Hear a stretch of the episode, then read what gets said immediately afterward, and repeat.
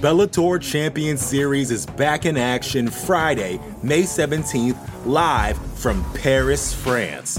Reigning bantamweight champ Patchy Mix defends his belt in a rematch against dangerous submission specialist Magomed Magomedov. And Cedric the Best Doumbé makes his Bellator debut in front of a home Paris crowd versus Jaleel the Realist Willis. Don't miss the action live at noon EST on HBO here in the US. And visit Bellator.com slash watch for information on how to watch around the world. This is the very first time you'll be able to stream a Cedric Doumbé fight here in the US, so make sure you don't miss it. Support for this show comes from Sylvan Learning. When children love learning, they can tackle any challenge life throws at them. Sylvan's Insight Assessment can help you determine if your child is ready for what's ahead. It can also identify gaps in learning and point out areas that could be of concern for your child so they can tackle what's to come. And right now, it's the best price of the year at $29. Go to sylvan29.com to learn more and get your child's assessment for only $29. That's S Y L V A N 29.com. listening to the Vox Media Podcast Network.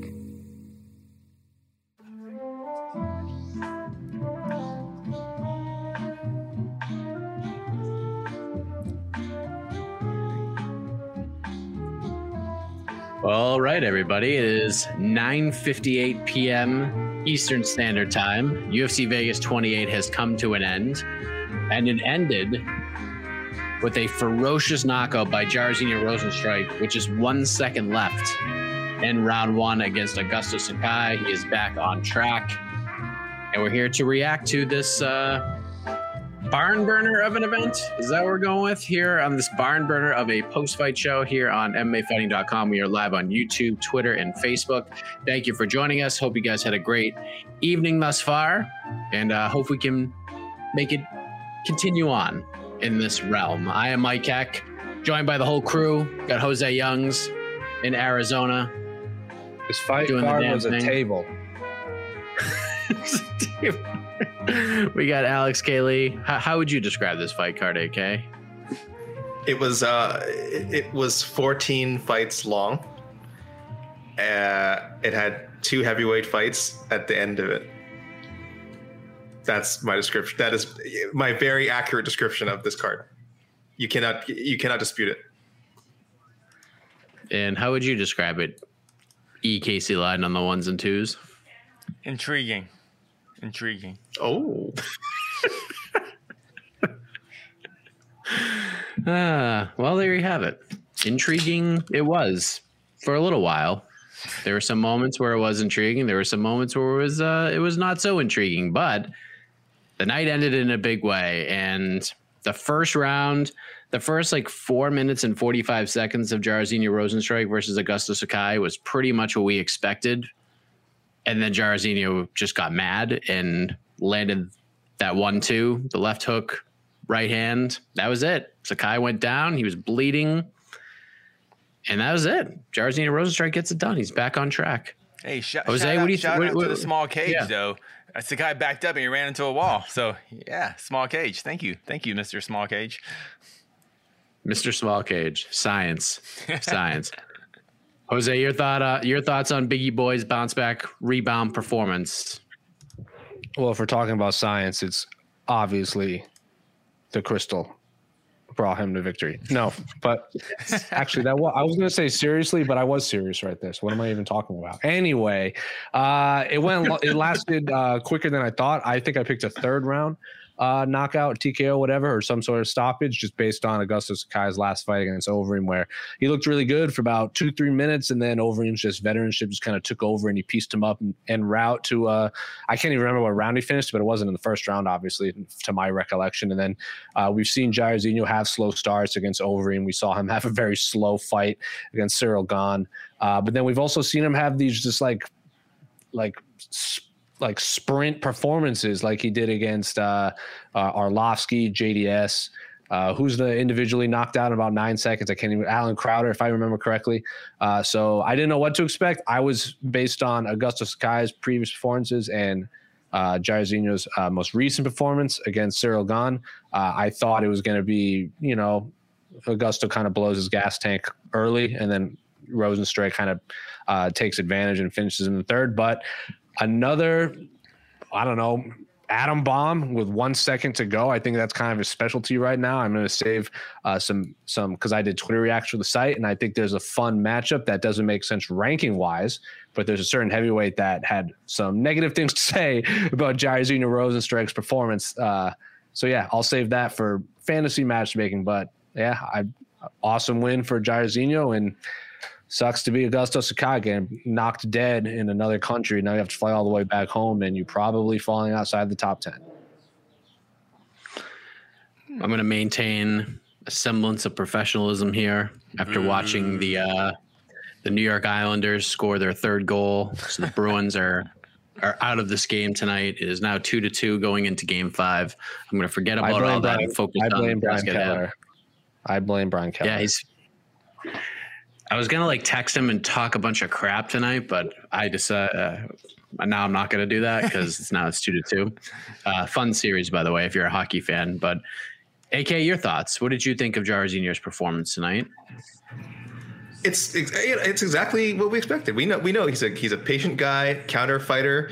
You know the reason he lost the the Ciryl Gane fight is I mean well there's a bunch of reasons. There's a bit of an athleticism gap. Uh, Ciryl Gane is also a pretty a really technical fighter, uh, and that fight also kind of went as we expected. We were all kind of like oh like it's a good matchup, but it could be you know a bit of a staring contest, a bit of a, a spar. Uh, and that's how that turned out. This would have gone a similar way if not for that late uh, that late knockout because Sakai was doing the right smart thing. I'm circling, I'm circling, I'm I'm I'm, I'm poking away with uh, with leg kicks, and uh, hopefully I can get him to come in and I'll counter. Uh, and Rosen, Rozenstruik is similar in that sense as well. He's like, well, I'm waiting for an opening to counter. Uh, and he he's just found his opening first. You know, he found his opening first. That's his gift. He has that ability. Uh, as we said earlier, he he can both finish like in the first like ten seconds, but also he he can wait for that right moment uh, as he did in this one, and as he kind of did in the Overeem fight. I know that wasn't his best, certainly was not his best day, uh, but but obviously he did enough to officially get the win um, and and re- really mess up Overeem's face uh, in the last few seconds. So yeah, it, it, it's look he he is who we think he is. Should this change anyone's perception of him as far as like, oh, well, now I really believe he can be, you know, he can be a um, a, a real title contender. I I don't know. It was a good performance. I but as as a lot as we were kind of you know, uh, previewing the show, we're like, we don't know if this fight gets anyone on this card closer to like to a title shot in their division. Uh, that's probably true of, of uh, Rozenstruik as well. Casey, I feel like with Rozenstruik, like it, it's it's it's interesting because it reminds me of like I'm sure you've seen the movie Happy Gilmore and Happy's playing in the tournament and on the first hole he drives the green and then he like six putts and then on the second hole he gets a hole in one on a par four, and he's like, "Wow, I should just do that every time." And I feel like that's what Rozenstruik did tonight. Like the patience and all that stuff. It's like he gets it on the green and then he six putts, but it, eventually the ball will go in the hole. And then when he's like, you know what, I, I, it's so much easier to just get the ball in the hole off the tee. He just opens up when he like as soon as he's ready to open up and be like, dude, I'm done with this. Like he could just end the fight. So I find it very strange. Like, why don't you just do that the whole time? Like I know you're a counter striker, but I feel like if he just got a little more aggressive he would end a lot of fights very quickly. And I feel like we'd be talking about him in a different place right now. Like, do, do you feel the same way, or is he doing everything right based on his experience and, and where he's going in his career at this point? He's fighting who he's he's he, he's fighting like biggie boy fights. I mean, um, if what you're describing is a different fighter, to be honest, I mean that's just not him. He to me, he kind of just he kind of lo- just lulls you into uh, safety. Like you, you just Sakai, you know, he starts out real tight. You know, he's throwing the leg kicks. He's really, you know, he's on edge. You know, but then by the end of the round, you know, the round's almost over. It's like, okay, we're about done with this. You know, let's go into the second round, and that's when Rozenstruik just kind of saves burst, saves all that energy, and just kind of has that one explosion, and that's all he needs. Um, he used uh, Rozenstruik used the um, used the cage well he uh, backed up Sakai along that cage, and when he had to get get out of the way, he ran to, he ran into that cage, It wasn't far enough away to get get around that left hook. It hit him, um, and um, it'll be. int- I mean, it'll be interesting. I don't want to say it's an early. I know no one's saying early stoppage, but if the ref wanted to just let a couple more ground and pound shots go, what ended with one second left, who knows what happens? But it is what it is. It ended. Um, yeah, yeah, I think AK said it. I mean, that's kind of. Then I don't think we learned very much. That's Rozenstruik, Rozenstruik, and um, yeah, I don't, I don't. Yeah, wait. So he's lost to Francis in ten seconds or whatever, and he lost a you know a lackluster fight against Rogan. Um, he's still obviously a, an A level heavyweight in the UFC. I don't know. I really don't know. I don't think we. I, I know we like to learn things, new things about fighters after you know a fight, but yeah, I think we're kind of the same place with them. Can I, can I say that I actually th- I think I want to say I think uh, uh, Herb did a couple of did a good job with a couple of the stoppages today. I, well, I, I want I want to you know we're, we're very quick to criticize him, and I do think he is you know I do think overall he's not a great official, but when he does well, I do think or does his job, I do think it's worth pointing out. Um, I thought the stoppage was fine. You know, it's like you have to you have to ignore, of course, how much time is left on the clock. That's Yeah, not the yeah. referee's responsibility, right? So that was fine. And then I actually thought I saw him taking some flack for the uh, Fiorot uh, Ricci stoppage. Uh, maybe Ricci took a few more punches than she needed to, but I thought I, I thought the stoppage was just at the right time. Um, he could have he could have stopped it earlier. If he stopped it earlier, I wouldn't Oh, I have thought, I thought we were going too early. Yeah, no, it was the, it the opposite. I think I think I saw I definitely saw people complaining because she was taking a lot of shots from from Fio- Fiorot, and she already had like the size disadvantage. So it was just like a bad video. It just looked like she was getting beaten up. So I think some people were like, oh, just wave it off like earlier, and I, I thought that was just right. So uh, so two two bits of props there for for uh, Herb Dean. I thought those stoppages were fine.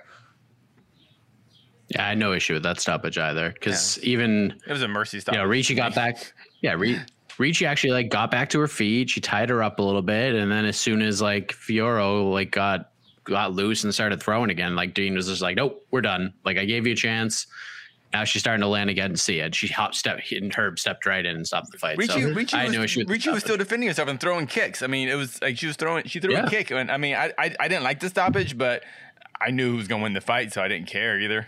Yeah, Yeah. I mean, it was not, like we didn't need to see any more. Like it was just going to get worse and worse. Like he gave her a chance to, to stay in it. As soon as she started throwing again, he stopped it, and I think that's fine. So good on him. Uh, how about Marcin Tybura, gentlemen? Five in a row. Walt Harris seemed like he got everybody fired up. Everyone's getting excited. And then Tybura takes him down and stops the fight with less than a minute to go. And Walt Harris loses again. Tybura has won five in a row. I don't think anybody's stock improved more, probably in this entire night than Marcin Tybura, for being honest. Like I think Ponzinibbio and Baeza was a tremendous fight, but in terms of like individual stocks rising, where it puts them in their respective divisions, I think Tybura is probably the guy, right? At this point, like, is, is am I crazy saying that? He's top 10 now. So I don't think anyone else broke into the top 10 on this card. So yeah, you're probably, you're probably right in terms of stock. AK shaking his head. no, I- I'm shaking my head, just thinking like, why why was again why is Harris why was he why was he ranked higher? What's his big what's his big win that put him? Alexey Oleynik. So Alexey Oleynik was his big win, and that put Walt Harris in the top ten. That's a bit strange. Well, he had, he had Well, four. Lennox, was, isn't it? Lennox was top 10 at the time, though, when he beat him, right? I guess that's why that's what I'm saying. And It, just, it seems uh, so it was- long ago now. it was it was like a 10 second knockout, and before that he had like oh, a, he's getting it- fif- 50 he had a second. 50 second Oh, yeah, there knockout a photo. over Spivak, Right, and right. then before that, That um, does yeah. he did win a split over Andre, but I know it got overturned for Overturned, uh, yeah. USADA, and before that he knocked out. So he had like three or four knockouts and a win over Arlovsky. So yeah. I don't know why he was ranked four- higher, four five but- win streak. Yeah. Well, I actually I do know why I he mean, was ranked higher. Marcin Tybura had not Yeah. beaten and blanked heavyweight yet. Yeah, we, we we said this on the shows leading up, like the that uh, the, the quality competition that Deborah has faced. Uh, it's not not the sexiest, not the sexiest lineup during that Well, uh, that the- fight. he's faced a lot of high level fighters. He just hasn't beaten Mhm. them, but uh, that's not a knock on the man. He his ranking just wasn't indicative to his skill set today. Uh, he's obviously gotten better. So, you know, if they fought in 2019, maybe Will Harris wins. Maybe he was too polite after. He was like, he's he was. We were saying he's like, yeah, I I, I don't really think that it's, it's it's time for me to start talking about title shot. I'm like, Working for his- oh, working out. Oh, Working out for his teammate, Jan. Worked out for his teammate. Jan was nice all the way to a title fight. Yeah, he's just Just Eh, him, man. yeah. Tabur is gonna accidentally be the heavyweight champion. Just he just all of a sudden he's just Maybe. like, you know, like we don't know, man. Um, um, I don't know. I didn't take. I thought Tabor was gonna win it. Um, I, it was just a fa- facing Walt Harris at this point in his career and his life. I mean, I, I, I said we think I said coming into this, the story is gonna no matter what happens in this fight, the story is still gonna be Walt Harris, um, win or lose. Oh, And- there was I, on Twitter reacts. There was one tweet about Marcin Tybura, and all of the tweets were about Walt Harris winning or like supporting or losing. Yeah, Yeah. And, that, and that's that's why I don't. Why Harris? I mean, but Tabor looked he looked good. He, to me, he didn't look like a world beater or whatever. Like when I say world beat, like a top five heavyweight. Like I, like I think Rozenstruik um, would you know mess up Tabor pretty good actually. But um, or and Sakai, honestly, um, I just I, think Tabor is kind of like right right around there. I don't I don't I just but I just thought Walt Harris looked really bad tonight, and I know I know he looked good for about not thirty seconds or so, but that's not enough. And um, It's just to me. just, I'm, it's, Walt it's, uh, whatever Walt Harris indicates tonight isn't the Walt Harris that we thought was the potential title contender. You know, a year, a year and a half ago. That's just it's, a- it's a different person for you know a lot of reasons. he reminds me of uh, Ovince St. Preux, where I think he would be really good if he went to like a really high level MMA gym. Uh, from what I like, because when he fought in Jacksonville against Overeem, we could hear his op- that was obviously one of the the first pandemic cards. We could hear his corner, and his corner was not doing him any favors. Eryk Anders uh, was had the same corner, obviously, and I would even group Eryk Anders in there. Maybe they'd just be better with the change of scenery, because we we've heard how good they are in the gym. But if you're the best in the gym, that's probably not how you grow as a mixed martial artist. So this is just me speculating too.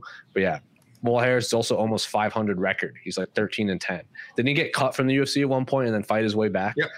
This So uh, yeah, it's maybe he's just not. He hits really hard, and if you can avoid that, you can beat him, and that's pretty much it. Yeah, this was the Yeah, I this think- was the blueprint for beating Walt Harris, like, but uh, even quicker. You know, we we thought, oh, Tybura weathers the round in the first storm, and then you know uh, gets a takedown in the second, either wins by a sub- submission or TKO, or or wins a decision. And it just was that, but just so much faster. It just, it just happened so quickly. May- Maybe because of the small cage, Casey. Maybe our, our old small cage uh, helped out with that. But the the handling of his career, uh, you know, in the last his last few fights has been has been horrible. It's been horrible. Um, obviously, you know the big the big story surrounding uh, you know Walt over his last three fights is of the the Aniah Blanchard tragedy, of course, the the, the death of his stepdaughter, and you know none of us are saying like, uh, oh, okay, well that you know that that story brought him a lot of mainstream attention and a lot of sympathy.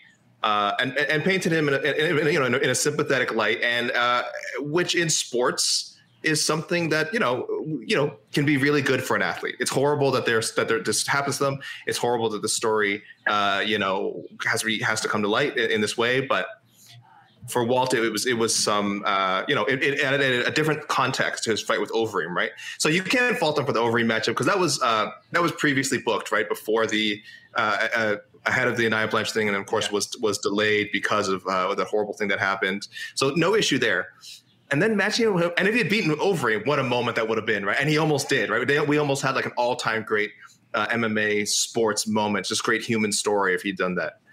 But then matching him up with Volkov after was just Oh, that was the worst. stupid. I can't believe the UFC did that. I can't, I Why? can't, I can't believe Walt Harris's handlers or his coaches accepted that fight. It's like, did anyone watch Volkov? His anyone watch? Did anyone know who Volkov was? Did they confuse him for someone else? But that's in the past. I can't. I'm not. And, and look, we we all want to see him, Walt Harris, get a win because of this horrible thing that happened. I'm not saying that you know that the ESPN and the OC should like exploit this story for like you know to just generate interest, but it is it would feel so like almost cathartic for all of us to say, okay, uh, we want to see something good happen for Walt Harris. It's just this horrible, horrible thing that happened to him. And then, uh, yeah, so it's just matching up with these guys who are just not fair matchups, really tough fights. Um, I'll just tell people before the show, we were we were sort of suggesting at first he needs to be matched up with a contender series guy. And then I said, not a contender series contract winner. He should go against a guy who loses on contender series. That is how how badly we need to get Walt Harris to win here. Uh, you, you know, just to have this this this ray of sunshine, this brief ray of sunshine, um, in the wake of all this these bad things that have happened for him. But I don't know. Three straight losses. I, I don't know where they go with him for now. Maybe he doesn't want that. Like maybe he just I wants know, to fight really high level fight. Of course, That's not, of course.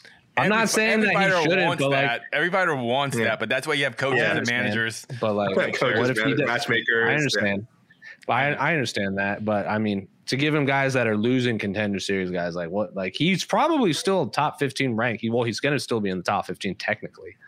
Um, what and then he loses to one of those guys, and they never like he'd be 13 and 12 or something like that. Maybe just not a UFC heavyweight. Hmm. But like I said, Yeah, I, just, He got- I, I just got- don't know what you. I don't know what you do with them at this. he got his he, he got his butt kicked tonight, and we're we talked about Tabur for a little bit, but the rest of it is about Walt Harris, and that's why I felt coming to this fight. This fight is almost it's gonna be it's gonna be a win for Tabur, but it's not gonna move him up in terms of like oh he'll be like a pay per view main uh, co main event or something like that. He's not gonna be a featured fight, you know.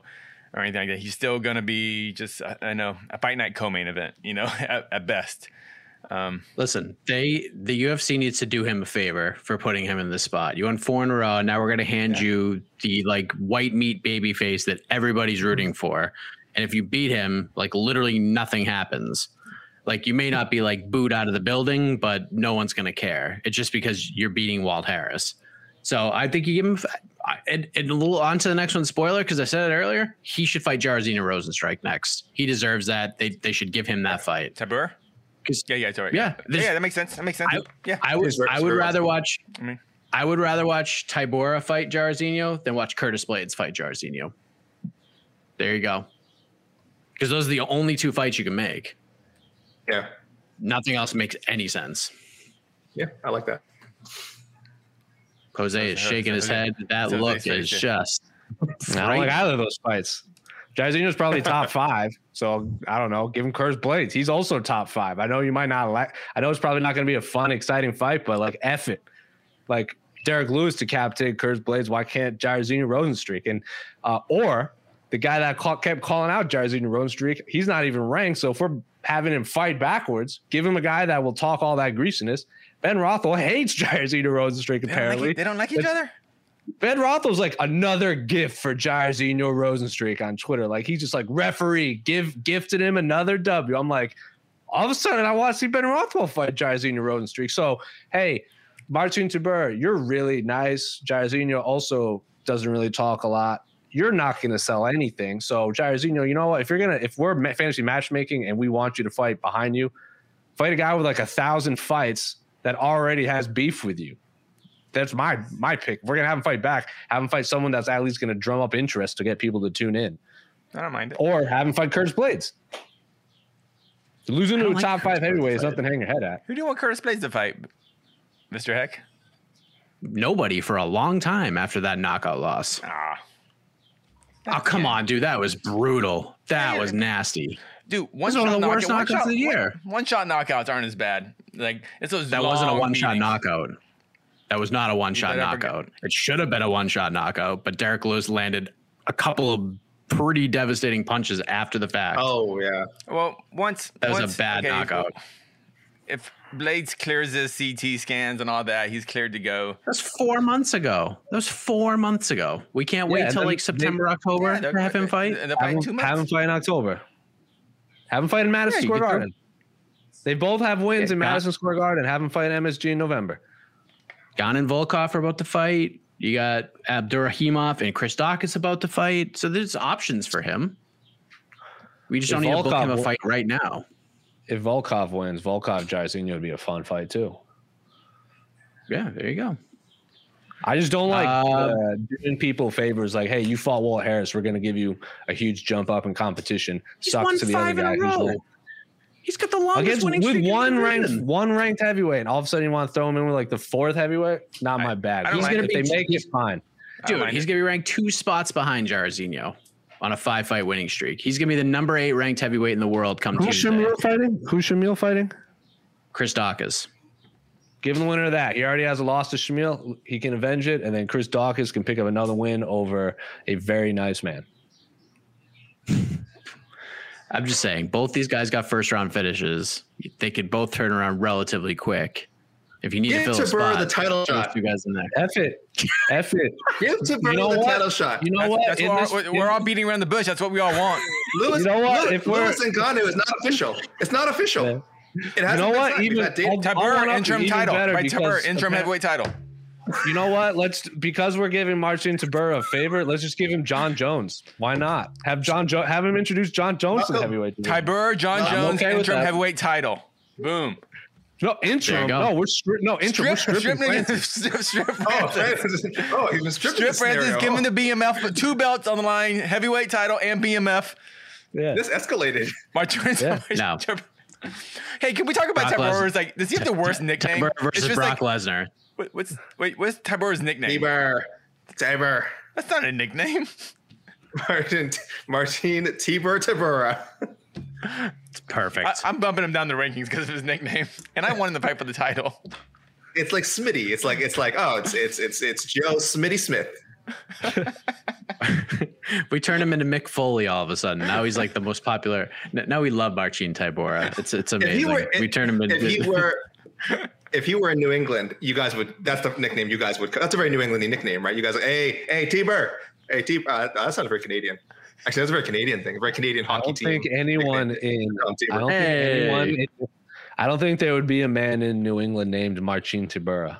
I'm not gonna I'm lie. saying if he if he moved there, I think he'd become Oh. Tiber pretty quick. I Pretty, pretty quickly wants become to- T- Tiber. I I would rather live in Poland than like where does uh where does Gabriel Gonzaga live? Doesn't he live like in the middle of nowhere in New England? he's like in this. Like it's- Really?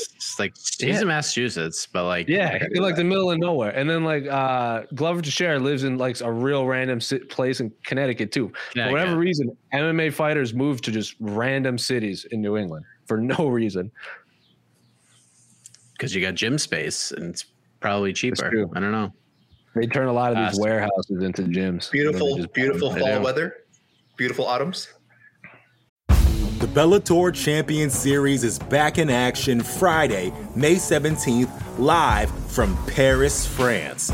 Reigning bantamweight champ Patchy Mix defends his belt in a rematch against dangerous submission specialist Magomed Magomedov. And Cedric the Best Doumbé makes his Bellator debut in front of a home Paris crowd versus Jaleel the Realist Willis. Don't miss the action live at noon EST on HBO here in the US. And visit Bellator.com slash watch for information on how to watch around the world. This is the very first time you'll be able to stream a Cedric Doumbé fight here in the US, so make sure you don't miss it. Jose may know the answer to this question. I don't know if any of the other gentlemen have seen this, but we have bonuses. I I saw. see, I it. see. We have People are gonna bonuses. people are gonna be upset. Okay. okay. Have you seen the- have Friday- you seen it, Friday, AK? Friday You've night's it, right? Friday night's easy. Yeah. Okay. All right, Casey, so can you get can, can you guess the performance bonuses? performance bonus has to go gonna Montana De La Rosa and Rozenstruik. That's the only One thing We we got two. one out of two. One you got one out of two. Montana didn't win. None of the Nope. ladies won. Martine Tybura, Oh my God. Mankind, Cactus Jack, Dude Love. he got the other bonus. Uh you you didn't you, you didn't say champion. Future champion. Jon Jones's next opponent got the other bonus. All right. Yeah. I yeah, that would have been nice for Montana because that was a really. thought that was I love what she showed Should have given it to both ladies. honestly, No, no. Yeah, I, both think, I ladies think, I think got one bonuses. lady. I think one lady deserved it. I think the other lady got a. She just did what she was supposed to do. Yeah, yeah, yeah. Jared, yeah. Th- th- this goes with Casey's like you know uh, co- like comp- level of competition has to matter a little bit, and it's no disrespect to Ricci. I actually think Ricci, Ricci will look really good uh, when she actually goes back down to 115. She's not a 125. She's she looked Oh miniature. God, no. Um, yeah, and credit to her. uh, less than a week's notice. That's just Right, they had, they, they had to find a straw weight. Otherwise, there's no, there's almost, I can't think of any flyweights that would have been able to make that on three days. So they'll give her another shot at straw weight, and then we'll see what she can do. But she, she looked, she looked pretty good. I actually thought she looked all right if, against if, much if bigger- Thoreau wouldn't have done that against her original opponent, um, uh, my what's it, Moreau, Mor- Moreau's? Moros, Marina Moreau. yeah. If she wouldn't have done that against Moreau's, yeah, of course she would have got 50k. Oh, yeah. Or and then, Yeah. and then we'd be talking about her in a much different light. But uh, I mean, I know I'm sorry, jumping down the card now with Thoreau, but um, she just did what Mm-hmm. she was supposed to do. I I, I didn't really take too much from it, to, to be honest. I know everyone was like, "Whoa," but competition. Casey's just down, just down on man. Poor Fiora. Yeah, but I- Do, doing doing I what she needs to do. You know, she could have gone out there and just tried to steamroll her, but she was very calm, cool, and collected in there. Picked her shots. Was very patient. You know, that's only her second UFC fight. I know she's got a a, a- Yeah, a- a long career That in combat that was. Ricci's first fight, so. I mean, she, Right, she, but, she wasn't fighting. you know, she wasn't fighting a veteran. That's what I'm saying. If she would have done it against Morose, we're having, we're having we're having a much different conversation. If she if she could have done it against Morose, but Right, but this isn't like this isn't like Youssef Zalal going from like one opponent and then getting uh, Ilia Topuria on less than a week's notice like he did. This is like it's, it's you know it is what it is. Like you're preparing for a certain fighter, you get a completely different fighter. Yeah, and she got and she got You she still gets gotta change she gets things two up. checks, and then you know they, they have more highlights for her. And actually, from the UFC's perspective, this is awesome.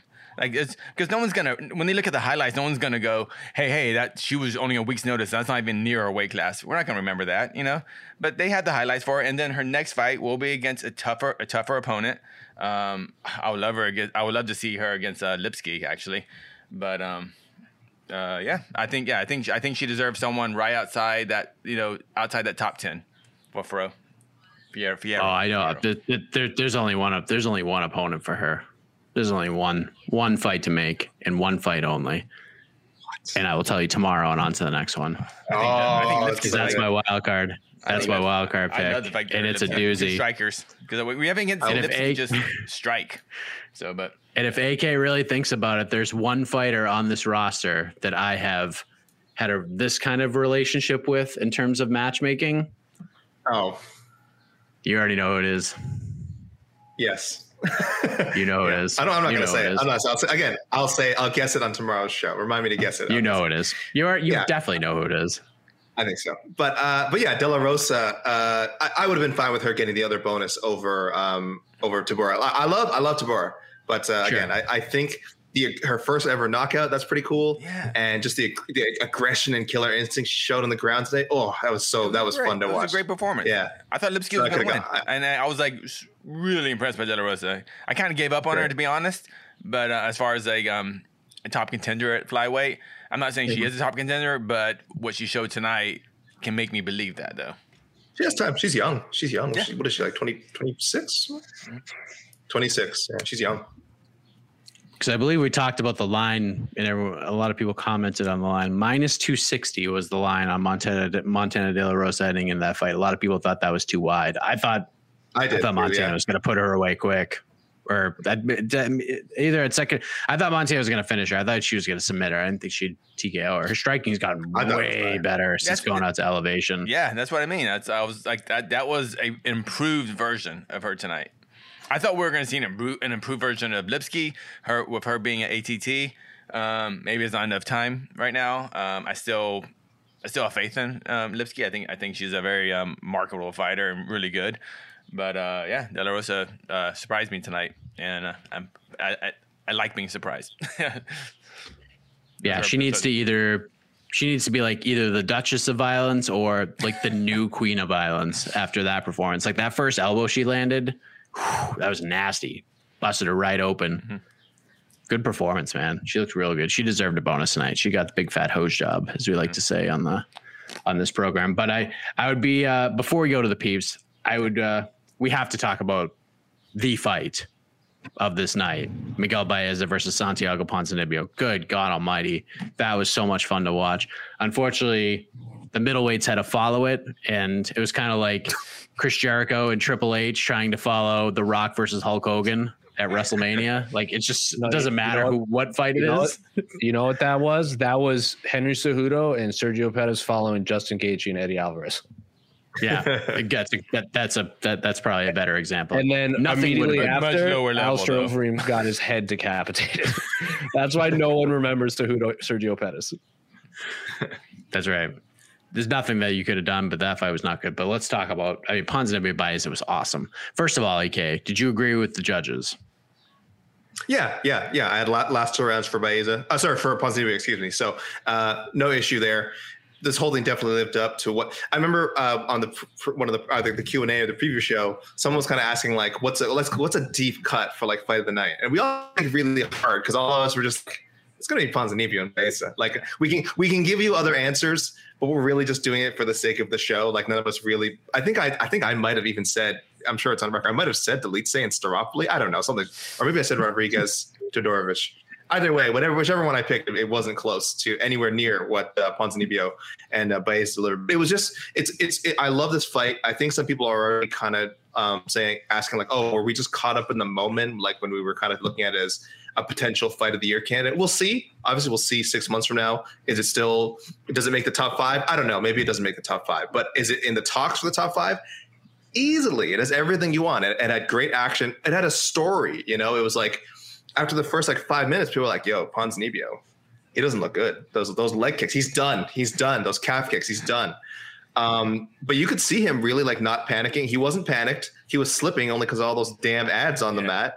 Um, and then and he was finding his range. He, he, he, was losing. Yeah, he just didn't have the, sure. the, the muscles on his feet were just all yeah. messed up. Yeah, but he, he, he adjusted. He kind of tightened tightened up his stance and everything, whatever he had to do, just to, so he could still be effective on the feet. And he really just started cranking up the pressure. And he did it against a guy who he knows is less experienced than him, who hasn't been in the wars that he's been in. That's how a veteran wins a fight. Baeza, as far as I think, Baeza is the more skilled fighter. I think Baez is a more skilled fighter.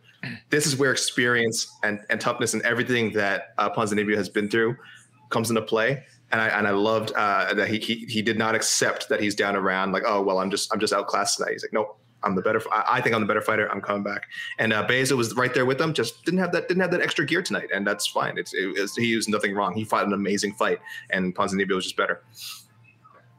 This will be a very pivotal night in the career of Miguel Baeza. Like however he responds to this will probably ident- like write most of his career. Like if he bounces back with a win, you're just like, oh boy, like that was a learning experience. He took everything from that and he grew from it. And I feel like I feel like he will. Like I don't feel like his stock drops at all.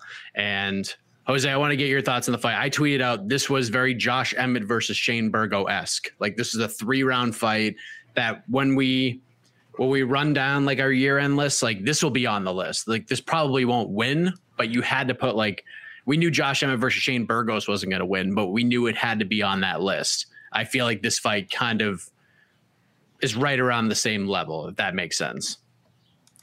Yeah, I mean, I after this fight ended, I was like, God damn it! I wish there were two more rounds. Imagine five rounds of that of those two men throwing down. Oh, uh, maybe Miguel Baeza wins just based on youth. Maybe his body doesn't just fall apart uh, uh, after in the, in the final two rounds, and Santiago's does. But yeah, the, the, the, it's rare when a fight that we all kind of earmark is like the people's main event and lives up to it, and they did this blew all expectations out of the water. I think uh, I actually pick, I didn't pick this for fight of the night. I thought the winner of this would get a performance bonus.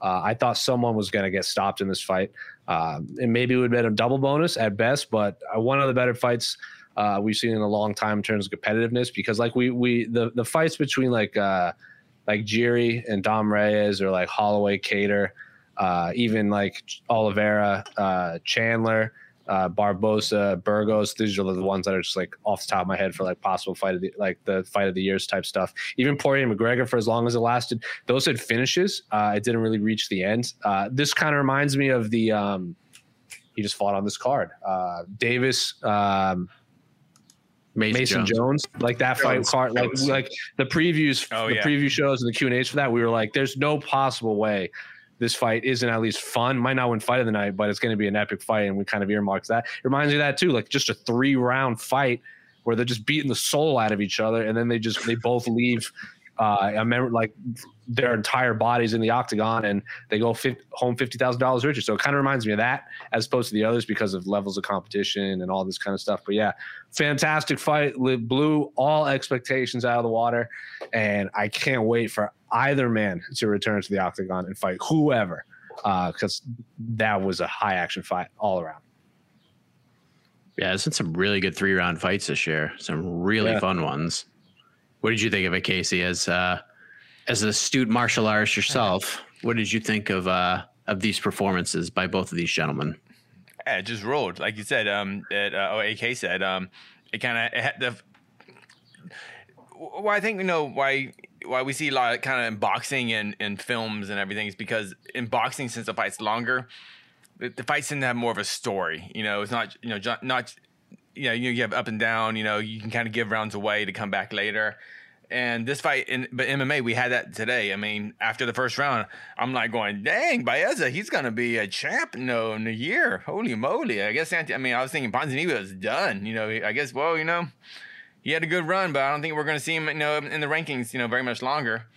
Then, you know, I go get a soda, come back. I'm like, holy crap, you know, Ponzinibbio's got it. You know, he's coming back and like, more than maybe more than any other combat sport, you know, experience and just being freaking tough counts for so much more.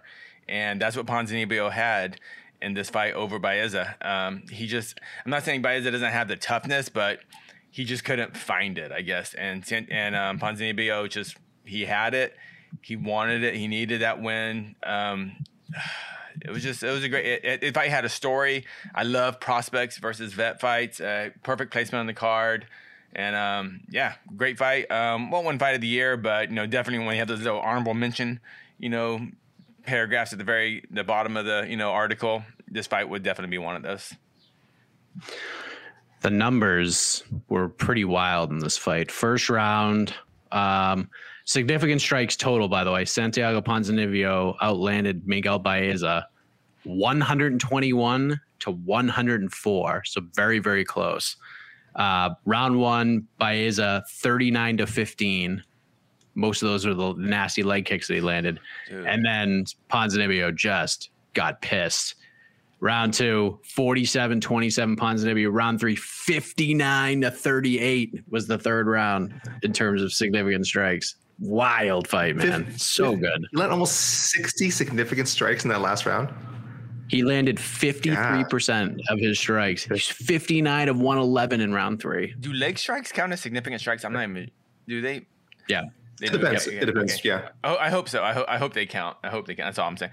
Um, you know how many leg kicks? I don't, I, I, I don't know how many leg kicks Miguel Baeza landed in that fight. What? Take a guess landed. Um, at least at least twenty five, right? AK, you got a guess? Uh, I mean, that was gonna be my number, but I'll go. I'll go higher because uh, I'll say I'll say thirty five. Jose, one one million. I'm 43 prime numbers. 44. Dang. 44 of 49 leg kicks. Dang it. I missed one. I was keeping track. That's a lot. Your counter dude. was off, Jose. Your counter was off. That's a lot. I, I, That's when he landed. Like, Ponzinibbio landed some good ones too. Mm-hmm. He landed 11 on them, but all of those counted. Those were all brutal, yeah, deep, this and nasty. Fight, this will make Miguel Baeza better. This will be a fight when Miguel Baeza now goes Definitely. on like a five or six fight win streak. We're gonna we're gonna look back and be like, what was his last loss? I'm gonna be like, oh yeah, yeah, yeah, that fight with you know, Ponzinibbio. like I hope he doesn't uh, get a massive step up in competition again. Uh, and all of a sudden, he's the Edmund of the welterweight division, where he was kind of earmarked as mm, his title laterally instead of yeah, yeah. So all of a sudden, he's zero and two against like high level welterweights, and we're like, oh, was he even good? Which clearly the answer is yes, but I would like him more. You know, you you guys know what I'm saying. I don't want yeah, him to go zero and two. Yeah, yeah. And, and dude, yeah. there's there's no sh- I think there's no shortage of welterweights that Baeza could could face. Who's you know? oh man, I had someone that I wanted to watch same fight. I can't remember who. Such as him and Con- him and Condit would have been really fun. Yeah, but then like there's the other part of me that's like, I don't want to see Condit fight a guy like Miguel Baeza, but now he's fighting Max Griffin, so all bets are off at this point. Because Max is an animal too. That fight could have been just as good. I mean, like I said, Condit's got that toughness and that experience too, which which what which is what I think why Ponzinibbio won this fight. And um, but either way, um, but, but as a um, yeah, I'm, I'm excited. I'm, exci- I'm, excited to see both gentlemen how about, again. How about um, Alex Morono for Baeza? That's just you know what? That's actually a, that's they're like in, in, the, in, the, in, my internal rankings. They're probably right there. Morono's. Uh, I don't would I wouldn't say he's as violent a fighter as Ponzinibbio, but he's still like a high level fighter. He's coming off the biggest win of his career, so I think that'd just be a fun fight. Niko, the, I think that's who's Niko perfect, Price? Actually. Who's Niko Price fighting? Isn't Price fighting Michel someone insane. Pereira. Tim Means, Miguel Baez, and Tim Means, that'd be a scrap too. Tim Means, Means is fight. fighting somebody. Who is he fighting? I don't know. Yeah, Means has a I think fight. Baez, you Uh, can't really screw up the booking. Cowboy Oliveira, that'd be a fun fight too. I like Cowboy Oliver. I like Yeah. that. Oh, Danny Roberts fighting Danny Roberts. Dude, give him the winner of that hmm. or the loser. Give him either one. Give them both. Yeah, it doesn't matter. Be- Ba- Baez can fight anybody, and I will watch and I will enjoy. It'll be What's fun. Gunnar Nelson doing these days? Throw him in there with the King of Kung Fu. That's always fun. Yeah. That'd But be you a fun but, time. but look at this. You know, we're talk, we're more interested in seeing Baeza Baeza in his next fight. Than, we're, we're talking more about the guy that Well, lost I the guy that it's won. I think that, I I, think, think I think that's really I interesting. think it's hard you know? to fantasy matchmake. I think it's more interesting to fantasy matchmake losers because I, winners I go agree. up, Yeah. you know? So like Santiago, uh, like if Belal Muhammad wins, that'd be a fun fight because Demian Maia's retiring. Um, hmm, who's Nah, doing Neil Magny? a- Neil Magny. He already beat Neil Magny. Maybe the winner of Brady and Kevin Lee, because that they would be ranked. That'd be a fun fight. Eh, It's tough. It's tough, man. It's tough because he's knocked down Neil Magny, but then he got knocked out by Li Jinliang, and then Neil Magny pieced up Li Jinliang. There's like this triangle where they all just beat each other. Yeah, it screws up the MMA math. Yeah, And it was then perfect Tyron before Woodley's- then. It was perfect. Yeah, Tyron Woodley, Tyron Woodley's math gone. Roy makes sense. MacDonald's not in the UFC. Like, Uh, Vicente Luque's probably gonna have to fight way up. You know who he should have fought because they have beef before he dropped back down. RDA. Him and RDA do not like each other. Hmm. That's like a if you ask Guilherme, that's a lost fight for like the Brazilian Argentina scene MMA Yeah. scene that they hate each other. Really? I, I, I, Yeah. I, I thought I it didn't know was that was a discussed, rivalry. too. I thought that was discussed at some It point. was. Just looking. I, It was swear if you, if, familiar. ask Guilherme if Guilherme's on the A side or anything like that. Ask him. He's just like, oh, why hasn't that fight happened? He's been calling for that fight forever. Okay, what about? I, I- we have to do it because it is tradition at some point to mention this person's name. At least it was last year. Every show we had Don't to do it. mention this person. Don't do it. Don't do it. You don't If have they to do don't, it. if they don't do Magny versus Chimaev, why not Ponzinibbio versus Chimaev? cool, love it, awesome. That's Ponzinibbio correct. I feel like Mag- that's that makes so much sense. Ponzinibbio will beat Magny if Magny's already if matched up with someone else. F it. Dude. Or he was uh, Santiago Ponzinibbio was supposed to fight Robbie Lawler before they both had health issues. That's Yeah, I, right. wa- I still want to watch that fight, even though Robbie Lawler's not ranked. You See, Jeff- is Jeff welterweight's great. Jeff Neal versus He's out for he's he's taking time off. He'll be out for a while. He's gonna be out for a while. Yeah, okay, so we'll, blood, we'll, blood we'll, infection. Yeah, blood we'll, infection. we'll let him we'll let him rest up for Yeah, yeah. another few months Yes. before we start throwing All right, his let's name go out the- there. Shall we? Shall, shall we go to the peeps? Sure, sure, sure. Yeah, Let's go to the peeps for a few moments. whoops. I always have the last question up. All right, here we got. Let me see. I guess the king of kung fu is the winner of nicknames since he got the win today. There you go. Uh, hold on a second. Hold on a second. The Bellator Champion Series is back in action Friday, May 17th, live from Paris, France. Reigning bantamweight champ Patchy Mix defends his belt in a rematch against dangerous submission specialist Magomed Magomedov. And Cedric the Best Doumbé makes his Bellator debut in front of a home Paris crowd versus Jaleel the Realist Willis. Don't miss the action live at noon EST on HBO here in the US.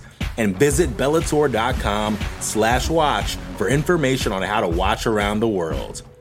This is the very first time you'll be able to stream a Cedric Doumbé fight here in the US, so make sure you don't miss it.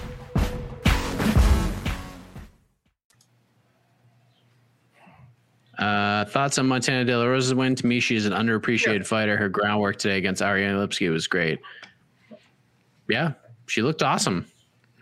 Yeah, I think. Um, Yeah, so we spoke about it before, but uh, yeah, she showed, she showed only- aggression and yeah. The only knock I have on Montana De La Rosa, and I think she's an awesome fighter, um, is she's beat like I think it's what Casey said with like when Manon uh, when Manon won, she beats the the women that I think we all kind of assume she's going to beat, in the way she's going to beat them. Uh, the Liz, this Lipski win I think was the first one I was like really torn between her, Montana and Ariana, but like she lost to Vivian Araujo, who's phenomenal, Andrea Lee, phenomenal, and then she's beaten Rachel Ostovich and Nadia Kassem by submission. And I don't have anything against either women, but there's a reason they're not in the UFC right now. I think Rachel Ostovich was under 500 when she was released, and uh, Nadia's last two losses weren't the best showing. Uh, if you you know remember, she got kind of she did the fake glove touch and then got dropped immediately and kind of forgot how to punch. And then uh, Mara Romero Borella, I think a lot of people kind of they're like there's should there's better women outside the UFC that should be in the UFC. So uh, it's kind of like the Marcin Tybura uh, thing I was saying, where she's beating all the p- people that she should be, and she's lost to like the big steps up in competition. This Lipski win was awesome, and I think it's the first time I was like torn between the two opponents. And Montana surprised me for sure. Also, yeah. I fell into the trap of reading Guilherme's interview with uh, Lipski before, and she talked a big. She talked up her wrestling and grappling a lot. So I was like, "Oh, it's a new Ariane Lipski," and then just got stopped for the second fight in a row. Well, I just thought her training with you know one of the best camps in the world, and specifically and women, for, yeah. for for women MMA. Yeah, yeah, and like you know, I've, I've seen those photos of her with uh, yeah. all the other I can't name all, but all high level uh, women, 35 15 or so. I was like, okay, she has a great camper on her. So uh, I was I was surprised. I was surprised. Maybe it's, maybe it's not long enough. I think didn't uh, Johnny Walker train a TriStar for a bit and then got stopped in his first fight with TriStar, and then he was like, it just wasn't there long enough. Yeah, yeah, yeah. Yeah, yeah. that happens sometimes. You know, uh, you know. I mean, even it, it, ahead, Mike. even in the Araujo loss, like you saw the improvements on the feet just from like oh, the yeah. short time she spent there. Well, like, that's what I'm saying. Like she's beating staying on your feet with Araujo is not a good idea. Exactly. But at least, at least she, yeah. you know, showed some. She showed something. She did better than a lot of other women would have done. For sure. Great fighter. You know, you know who really benefited from uh, a change of camps today that was on this card was Mason Jones the uh, his move to alpha male because they were talking a lot about like oh you know he needs to beef up his wrestling. I think Michael Bisping was joking about him being from Wales and like I can't believe he would move from Wales to, to live in California or something. So he's taking a little shot at the Welsh people, but or not the Welsh people, but the the climate in Wales. Um, and uh, but yeah, you saw it's unfortunate that Mason Jones's fight ended you know with an eye poke um, because he was he was really showing Oh, was there a question that was there a question no, that was going to load that, that, up, Casey? Let's let's let's talk about that eye poke. Was that a okay. fight ender? I think uh, we all are in agreement on that, but uh, still, yeah, I, I mean, no what one, else could he have done? Yeah, that fight wasn't going well for him, fight, and no. Yeah, I know. I, he's just, just like he's just like, you know what? If I'm only getting half my paycheck, son, you're only getting half your paycheck. Like, yep. yeah, this is. I'm doing. I'm doing Dana. I'm doing Dana White a favor here. Sorry, Mason. Um, but uh, and Mason was super polite about it after, except for I think he he didn't want to touch gloves after. I think he was a little annoyed that Pat, uh, Alan Patrick couldn't continue. But uh, when the referee was talking to him, he was very like polite. He was like, "Yeah, he's like, it's my, it's my fault." He's like, "My, he's my, my fault. It wasn't intentional, but I know that uh, I should have, I shouldn't have, I, I shouldn't have had my finger probably, out there." Da, da. So he probably has Sean voice in the back of his head. Yeah, I'm telling him to calm down from Fight Island but he looked he looked great tonight. Yeah, he looked great tonight. He looked he was he was putting it all together. He was on his way to either he's probably a TKO Alan Patrick or or I get a very one sided decision win. Um, oddly, and he's 0 0 1 with a no contest. So uh, wins in his first two appearances. I think Mason Jones is going to be a really good fighter in the UFC. Um, this is just kind of a weird uh, rocky start to his to his UFC career. But um, but yeah, he looked great, and I think that that going to Team Alpha Male huge, huge. I think it really paid off.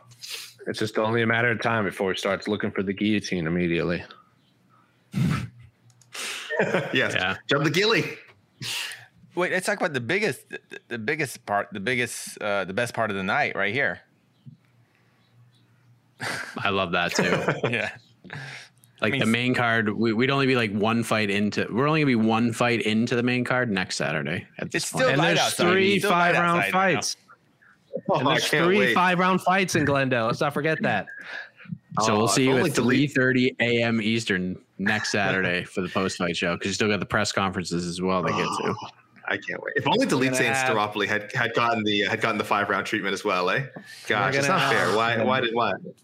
We're gonna have the main and co-main and Diaz Leon, probably the winners and losers plus Dana White. So we're gonna have what seven press conference is coming at most. It's gonna be a time. All right. Speak, s- speaking of, since part of tonight's festivities, uh, all right, we'll answer this. I picked Tybura, but felt really bad for Harris. Do you think he'll get cut from this, or maybe one or two more losses, or not anytime soon? I think his next fight will be depending who the opponent is. If they give him someone outside the top 20, 25, um, if he loses that fight, then we're talking release possibility. If they give him a, like another top 15, top top 10 opponent, which they shouldn't, but if he loses against someone like that level, I think I think they'll he have a little more uh, rope, but um, it's not looking good for Mr. Har- Mr. Harris in his career right now in the UFC. It's very desperate times coming up. Yeah, uh, heavyweights have a longer leash. It's not a very deep division. Uh, eh, those who are on the lower end usually are not very good. So you and Walt Harris, beyond his storyline, he brings a certain level of excitement to his fights. He's exactly the kind of heavyweight that Dana White and the matchmakers always talk about, where it's like one shot, like this guy's always one one flurry away from beating anyone.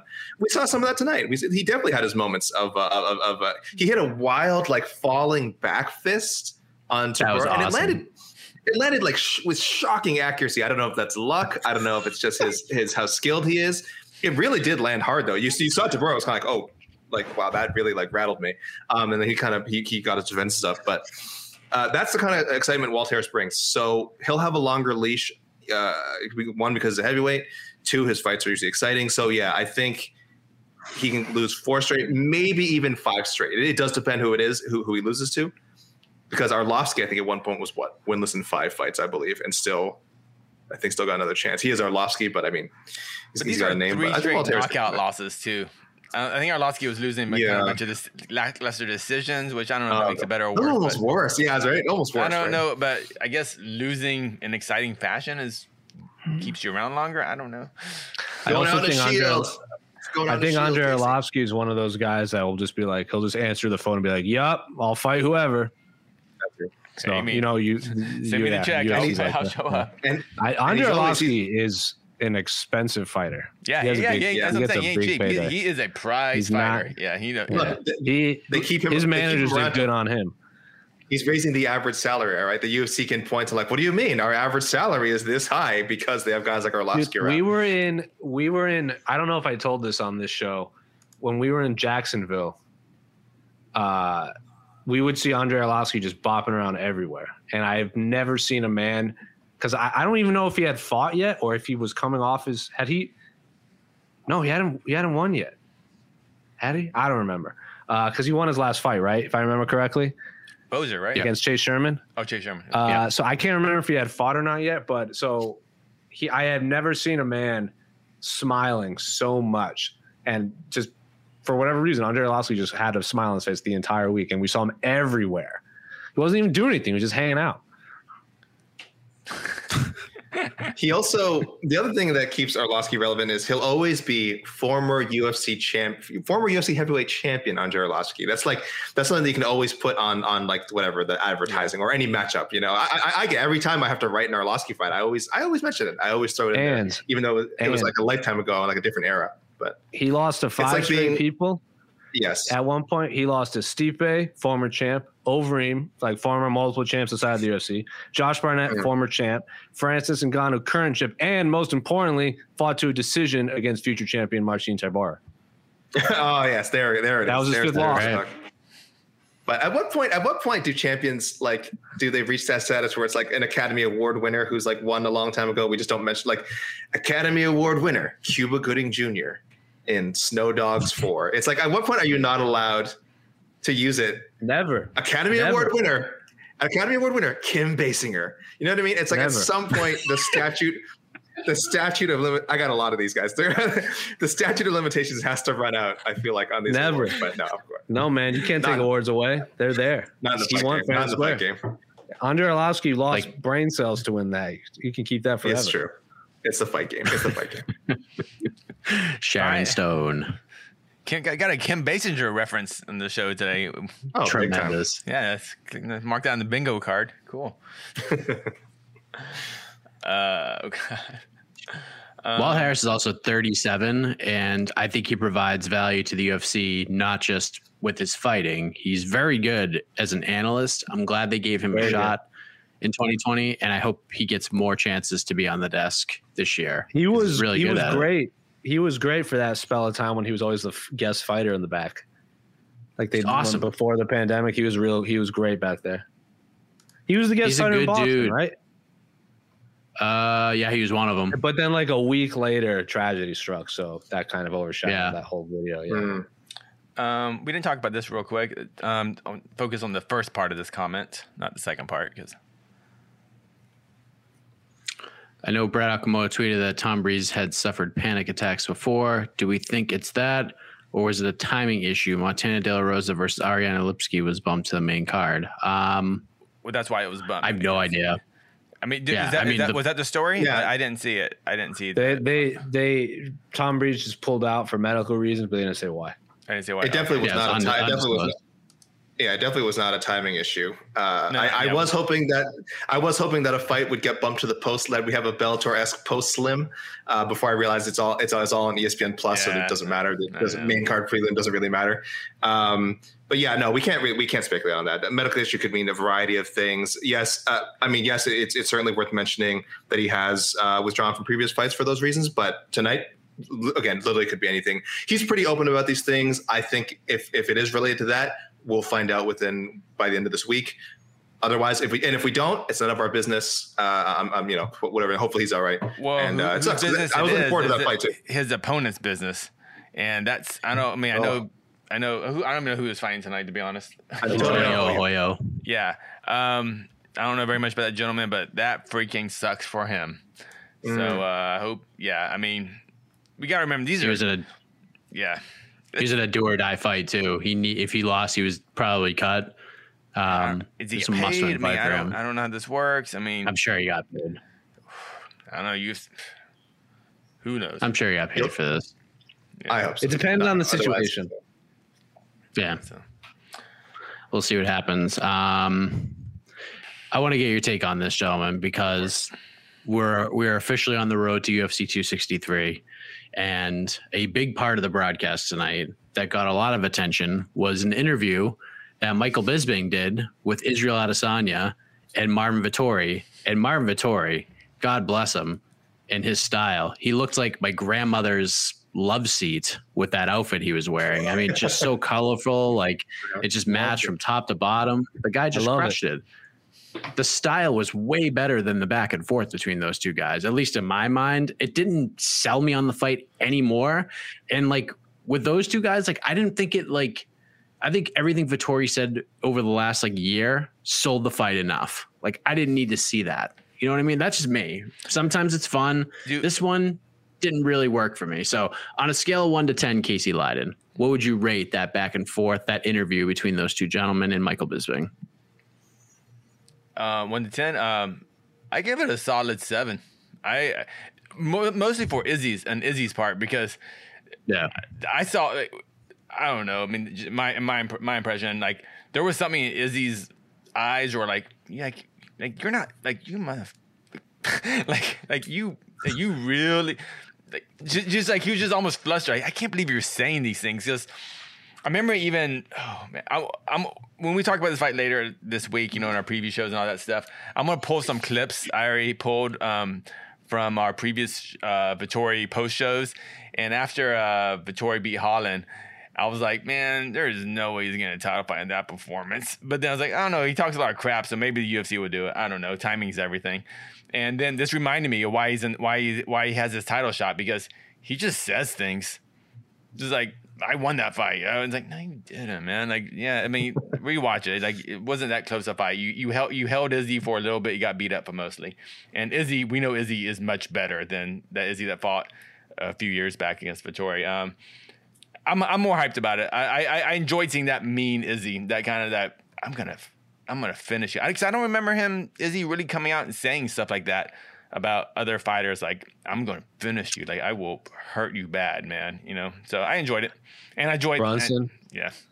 The Brunson's Costa. the only one. Yeah. But but there was a more Costa, of a com- it was, it was yeah, almost yeah, more of a comical thing, like whatever, you know, Yeah. I'm a, you and your skinny legs and stuff, you know. Uh, he was getting real. If you watch the press conference with But this was no hu- reminded there was no uh, humor with Izzy to me. in This one, it was just like no, yeah, yeah. that's what I mean. Like the Why- Brunson maybe it's kinda- because it's his, it's also his first fight coming off a loss. So maybe it's just a different approach to Izzy. Like he just wants to f this dude up. yeah. Um, it remind if you watch the on sale ticket press conference with Izzy and Whitaker, but it was in Australia. It was in Melbourne. Uh, so like it was like both the New Zealand and uh, Australian crowd was there, and that was the press conference. I don't know if you saw it. They didn't do a lot of hype around it for like UFC.com because it was, it was one of those press conferences for the people there. Uh, Robert Whitaker fan brought a megaphone to the press conference so he could yell at Izzy, even though he, in case he couldn't get to the mic and it was fantastic. And that Izzy was the Izzy that was talking with Marvin Vettori. Like he was getting mad. Uh, so it's it was I liked the I liked the back and forth though because uh, anytime you get two individuals and it's like like Marvin English is clearly not his first language, so he's just saying things that he's heard a lot. And we find them funny, and it's like you're yelling. Like I'm not comparing Marvin Vettori to a child, but it's like when a kid only knows like five insults, and you come come at him with this like perfect like exchange and he just goes yo you're dumb. And you're just like i don't know what to say to that man. And then you just and then you just like respond intelligent intelligently. He goes yo you're stupid. And it's like okay i feel like i'm just yelling at a wall right now i feel like that's what izzy was doing uh, i loved everything about it it just it was fun and like the best part was when marvin's like i know i'm gonna tell you what i'm gonna do i'm gonna take you like and then I'm just gonna hold you on the canvas. Like he was just laughing about it. He goes, "That's what I'm gonna do," and I'm just like, "It's not gonna happen." But I'm, I love how confident you are about it. Yeah, I love how confident you are it's, about it's it. cute. I think it's cute. Aw. You know, and then Izzy's like, and then he's like, "Izzy, how you gonna win?" And then he just goes, and then you just hear Marvin go, "He doesn't even know," and I'm just like, you don't even know how you're gonna beat me. How you gonna beat me if you don't even know? "It's destiny. It's destiny." That's what he kept saying. I'm like, "You, I don't think you know how destiny works, my man." Well, whatever. AKA I'm, what did you I'm, hyped for the, I'm hyped for the fight. It did not. I mean, I was hyped for the fight any, anyway. I guess because it's an Izzy fight, um, and, and because the natural, the, like the very real beef between him and Vettori, which is why I, I did not particularly enjoy this segment. So I'll be on the I'll be all the, all the way on the other side of it from you guys. Yeah, I did not enjoy the segment. I I thought it was um, not uncomfortable, but I just didn't feel like it sold the fight very well. But it's hard to gauge. So here's what I was thinking while you guys were just talking. There was it's hard to gauge the effectiveness because if you're trying to say, okay, well, would would would it make someone um, who's like maybe not a hardcore UFC fan or who's not um you know who, who maybe maybe isn't isn't super familiar with either guy for whatever reason, uh, would it make them want to buy the fight? You know, purchase this pay per view.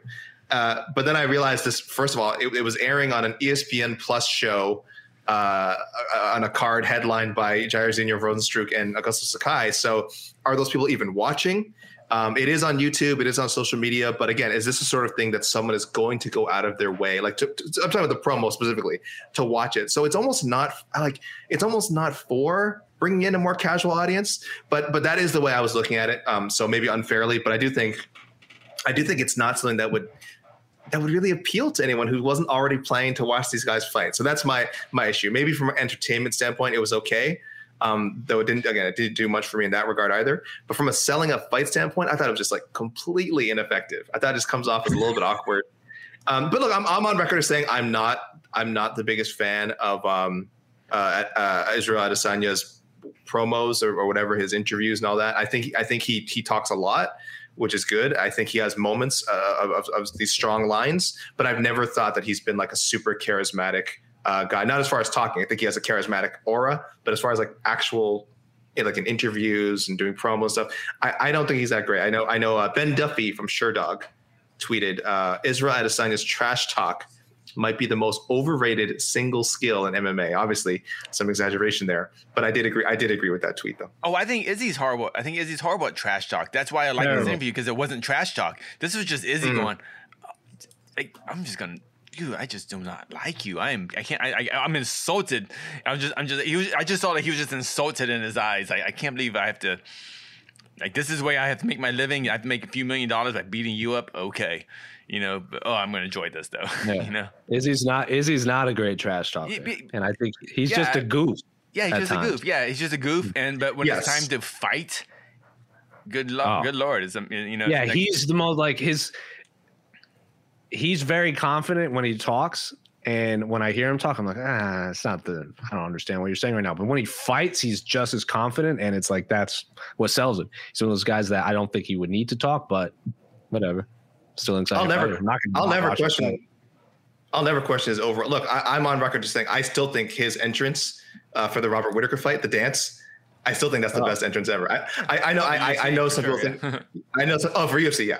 I know some people think dancing is. So, I'm a big dance guy. I love dancing. I know some people think it's corny, and it's corny when fighters do it. I thought that was like legitimately. That wasn't like fighter good. That wasn't like oh for uh, for a fighter No. that was a that was a good dance. I'm like like I think objectively that was a really cool dance. So Israel I- Adesanya is a yeah, very good dancer. Like when he went to. Nigeria, when he went to Nigeria and they had like the breakdance circle, and then I, they were like, "Oh, Izzy, come on in," and I was like, "Oh, this is gonna look bad because he's surrounded by a bunch of professional dancers." And not only did he do well, he like held his own. He was really, really good. Yeah. Also, I just I really lo- like regardless of the, whether he's like, but he's not a good trash talker. But and you, I feel like people have told him that, and he still does it, which I also appreciate because he's like, whatever, I don't care, I'm still gonna do it. All right, It's so not there's fake. there's not fake. I'll say. I think I'm I think I'm more on the AKA side of the promo, but I did find some things that I did enjoy. First of all, I love the fact that Marvin Vettori is like, I won that first fight. Like he's just bought in and he's just playing that role and he's surfing the wave. I love it, Love it. so much. And he should always do that. And even if he loses, if he loses a 50 to 43 decision, he needs to say he won that fight too and just play that role over and over again forever and ever. you about like he We're one and one. Yeah. we're one and one. we're one and one. Let's go. Like that's what he needs to do. It's just great. Um, Mike, He should, Two, I I think think- for the press conference, he should come out of a belt. He just buy a belt, UFC.com, and just walk out the belt like, I clearly won. Chael it. Sonnen retro- or I'm- Chael Sonnen or Derrick Lewis style. I'm retroactively the champion because I almost won a decision before you won the belt. Yeah, that makes a lot of sense. I actually have to do a retro. I actually have to do a retro robbery review this week of their first fight, be- just because Marvin never shuts up about it. I, I, I'm spoiling it, by the way. Spoiler. I, I, I think everyone should read it because obviously my my my reviews are friggin' amazing. But uh, spoiler, uh, no, it wasn't. So sorry, sorry, sorry. Scroll to the bottom of the article. It wasn't. No. But I but But- hey, hey, I haven't I haven't watched the fight in a while. Maybe I'm wrong. Maybe I'll look back on it. I I do not. I mean, from what I recall, it was not a robbery, but we'll see. but find out why. I think the one thing that really hurt this whole thing was that it was too long. It was just too long. Like if you want to go back and watch the whole interview, you can go watch it on YouTube. I felt like it was like seven minutes long. Like these things are just like one or two questions. Like let them go back and forth and then get out. Like get out. Make them want more. Make them go see the fight. I think the longer it went, the less like appealing it got. Uh, the third one- thing that really sticks out is the fact that yeah, it's a fine fight. Izzy's back and all that, but we all know Robert Whitaker's like the guy that should be in this spot. We understand why he's not in the spot, but he should be in the spot. And then the last thing that that I thought about, and it made me crack up myself up in this room by myself. Marvin Vettori is like Nick Turturro in the movie The Longest Yard, like the remake. Like he just the looks on his faces, like his eyes open wide, and he just starts like randomly shadow boxing for no reason. Like that's like he reminds me of Nick Turturro in, in in The Longest Yard. Like he's just so fun. He's such a character, and it's just great. It's it's it's great in like all the wrong ways. I, I felt like this needed one of the. If it was better produced, it was. If it wasn't like maybe because of COVID restrictions, I'm not sure why they did it that way. But this needed one of those those old school like HBO face off ones. It was just like Max Kellerman and at a table and both fighters on the, each side of the table, and it's just go. You know, and someone basically just couldn't control the conversation because he's that's not his job. He's just I don't know. He just doesn't do that well. at That it should have been someone like Anik or someone who could control it better. But um, you know, what I'm talking about those. Remember those HBO kind of Yeah. with yeah, like Yeah. those are Yeah, great. that- you know, that- and just That's very. That's kind of a, a boxing and BBC thing. Like BBC does that with boxing a lot now, and they did it with um. I think it was Sky Sports did it with Till and Masvidal. That was the last time I saw it in MMA. Yeah. Remember Joe Rogan? I think it was DC and Jones. Like they It both was. they all sat in like directors' chairs, like something like that. You just have them in the middle. Like it, it got a little chaotic, and Rogan like did his best to control it, but like something like that, where it's just like the tone is. and Michael Bisping's just Michael Bisping's just gonna like feed into it anyways. Like he's just gonna feed right into that fire. That's because he loves it and he should because that's who he is. But it's it's it's kind of tough throwing him in that spot. So I get it. It feels, But this- I mean, I'm excited for the fight, but if it does feel like a a, a, mand- a mandatory in boxing. You know what I mean? When when guys just Yeah. have to fight. That's what- honestly that's what this fight feels like a mandatory because we obviously we know Whitaker's the guy, but um yeah, but no, is he's got to do what he's got to do. It's a good card, man. and that's fine. the card, the And that's card's fine. great. I The have card, no- the card Yeah. is great. Yeah, the There's card. no the, the only problem is there's Right. no air there's no local fighters. It's the only problem. Really, they could. There's not Uh, one. None, ish. who even, Kind of. who even tra- I mean, trains in Arizona. Wow. Not really. Not last time I I looked. mean, Bra- Brandon Moreno has a lot of ties to Arizona. If you He he, talks all about it in our in our interview. Lauren And Murphy if has you- ties to If Arizona. If you've ever been here, have like South Phoenix is basically Mexico. So he yeah, has that going for. Moreno's had a lot of fight. What do you say? Like six, seven fights in Yeah. Arizona. Well, if, if you fought in an LFA, you've probably fought in Arizona. yeah. How much Fair, Henry fair enough. Cejudo are we gonna get this week? You think? Not not enough. I, I I hope a learned that Henry. I learned Henry Cejudo lives like right down the street from me. Like he lives really close, and I've driven by his house a few times, and I've I've been like, that is a very gaudy truck. Oh, that is a ridiculous flag. And then I found out that Henry Cejudo lives there. I was like, that makes a lot of sense. All right. All right, I got to look at the rest of this card. So we got those two fights. We obviously have Nate Diaz, Leon Edwards, Paul Craig, Yep. Jamal Hill, Demian Maia, Love Belal. Muhammad, Carlos Felipe versus Jay Collier. You know that's going to be fun. That's going to be Jed Meshew's fight of the fight of the night. Uh, Fares Ziam versus Luigi Vendramini, Hakeem Dawodu versus Movsar Evloev. Oh, that's a great Oh, fight. that's good. Injected uh, into Lo- my body. Uh, Lauren Murphy, Joanne Calderwood, huge fight Yeah. at 125, probably number one contender fight. Uh, Matt Frevola, Frank Camacho, you know that's going to be fun. Drew Dober versus Brad Riddell, that's going to be fun. Uh, Steven Peterson is back. He's fighting young Chase Hooper, who will be on What the Heck this week. Uh, Eryk Anders versus Darren Stewart, that rematch. And Run then, it back. Yep. Run it back. And then the AK Lee People's main event, Pannie Kianzad versus Alexis Davis, will kick us off at Canada. 135 pounds. The Dude, resurgence. I Alexis just realized Davis. next week is going to be so freaking crazy. PFL, holy, Cl- Claressa Shields is debuting. Anthony Pettis is coming back. Um, Brendan Loughnane. Kayla Harrison. She, she's Is that on next week's card? No, no. No, I don't think so. Claressa Shields No, that's two versus, weeks. That's two um, weeks. So my apologies. my Yeah, apologies. an- another. This uh, is uh, Pettis. This is. Pettis. But Pettis is Yeah. fighting, and like the PFL card's pretty, pretty good. And then you got that Bellator card right after. No, no, Dougie Limes is fighting. Yeah. You know what's going to be even Wednesday? What's Wednesday? Like two meet two media days. Ugh. You got a media Oh, day. I got a media day. But listen, Love but listen, don't worry about it. No, no, no, no. Don't worry about it. You can live stream Jose's. I will I will tape mine and then I will send them over. So you don't have to worry about it. We're gonna have a different we're gonna have different interviews, all different conversations. The social the team, rest of the that, the, the, the social team that will be clipping up all of these videos, send send the social team just like a six pack of beer to get us through. Dude, you got it. Let me We'll make it happen. before we. I know we got to sign off soon, but and I don't know if I'm going to get a chance to say this. So I don't say this. This is for you, PFL. This is time for you, you guys, in the PFL. Uh, get your get your scheduling right because this isn't right. Clay Collard beats Anthony Pettis, definitively beats Anthony Pettis, and then he's the first. And then Anthony Pettis is headlining this show, and Clay Collard is the first prelim.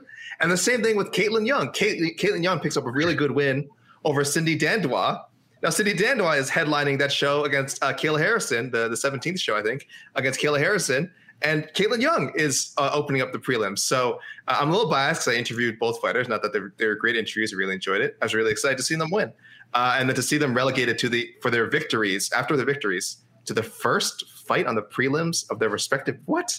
Come on, PF. I understand name value. I know Pettis is a bigger name than Clay Collard, but c- can we have some some meritocracy? Could he not at least get on the main card? No, no, It's just this, No. this is insane. It's not how life works. This is punishment Come for on. beating Anthony Pettis. Yeah, Is is Bubba Jenkins on the main card? yeah, he's uh, a They- co-main. is on the main card. Yes. Yeah. I'm looking at Tapology, but I don't know if that's correct fight, fight bout order. As Right, far- right, and we as don't far the as I exact know- order, but it I think Claressa Shields fight goes into the Bub Jenkins fight. goes into okay. Is Clarissa not the main event? No, co-main. You sure? No, third fight, third fight. Oh wow. Yeah. Well, I, yeah, I don't think she's the main. I spoke to her opponent, Brittney Elkin, uh, and she was under the impression that it was the main. But I did, I checked it in with the PFL, and I think they said they couldn't confirm that. So may, I think so. Maybe Pettis it's is the possible. main event. I think Pettis is the main I event. think He's, It is, the too. he is the main event of this week's card for sure. The tenth, I Yeah. believe he is. And the then main I think event, yeah. Bubba Jenkins and Bobby Moffett is the co-main, and I think Claire Shields is the third fight. Dude, Marcin Held and um the Canadian Gangster on the PFL card. That fight That's rules. gonna be a Yeah, great dog. fight. That's gonna be a great Yeah. fight. Lance Yeah. Palmer. Look, I, look, I support the PFL. I, I call the PFL out of love. I'm, I'm like number one PFL advocate guy over here. I, I think the PFL is, is really good, and I, I think more people should watch it. And uh, and and and look, where else can you go to know how fast someone is punching? Speed right? strikes. Every, every time I watch tonight, I'm like, I'm like, I'm like, wow, gosh, was that was that punch 12 miles an hour? Was it 11 miles an hour? I wouldn't have to ask if I was watching the PFL. There'd be a graphic on screen telling me. So, uh, UFC, come on, let's get That some ground let's and get that on pound was 11.6 miles an hour. Dang. What was the what was the PSI on that that choke? How, like what was the PSI on it? Should he have tapped? Because I saw a guy in the PFL. There's a PSI of like 50, and he didn't tap. So, oh no, no, no don't play me off. But I will say PFL's broadcast team is phenomenal. Really good. and Florian, they're, uh, Couture, they, they and, spent uh, a copious amount of money on their uh, arena or cage or whatever. They have like a screen that goes like 360 degrees around the top. It's like a million dollars. Pretty insane. It's wild. And Sean O'Connell, I think, is the most underrated play-by-play guy in MMA, and he's a former fighter, which is even crazier. Oh, he had a radio show in he had a radio show in Utah for a long time. Um, so I That's think right. he just he got he got reps in. So like people assume he just jumped into it, but he got a lot of reps in before he hopped over to PFL. Yeah, and it shows, no doubt about it. Well, you know what that music means? It means it's time to go. We covered this event quite a bit, but don't worry. You think the weekend's over? The biggest winners, in my opinion, are Floyd Mayweather and Logan Paul because they're getting all the attention's on them. Breaking Will, Jairzinho will, got will performance of Floyd opponent tonight, Mayweather walk away with his win bonus? Find out tomorrow on Showtime. Godspeed, everybody. For Casey, Jose, aka Mike Heck, pleasant dreams. Happy birthday, AK. Stop it. You're listening to the Vox Media Podcast Network. The Bellator Champion Series is back in action Friday, May 17th, live from Paris, France. Reigning bantamweight champ Patchy Mix defends his belt in a rematch against dangerous submission specialist Magomed Magomedov. And Cedric the Best Doumbé makes his Bellator debut in front of a home Paris crowd versus Jaleel the Realist Willis. Don't miss the action live at noon EST on HBO here in the US. And visit Bellator.com slash watch for information on how to watch around the world. This is the very first time you'll be able to stream a Cedric Doumbé fight here in the US, so make sure you don't miss it.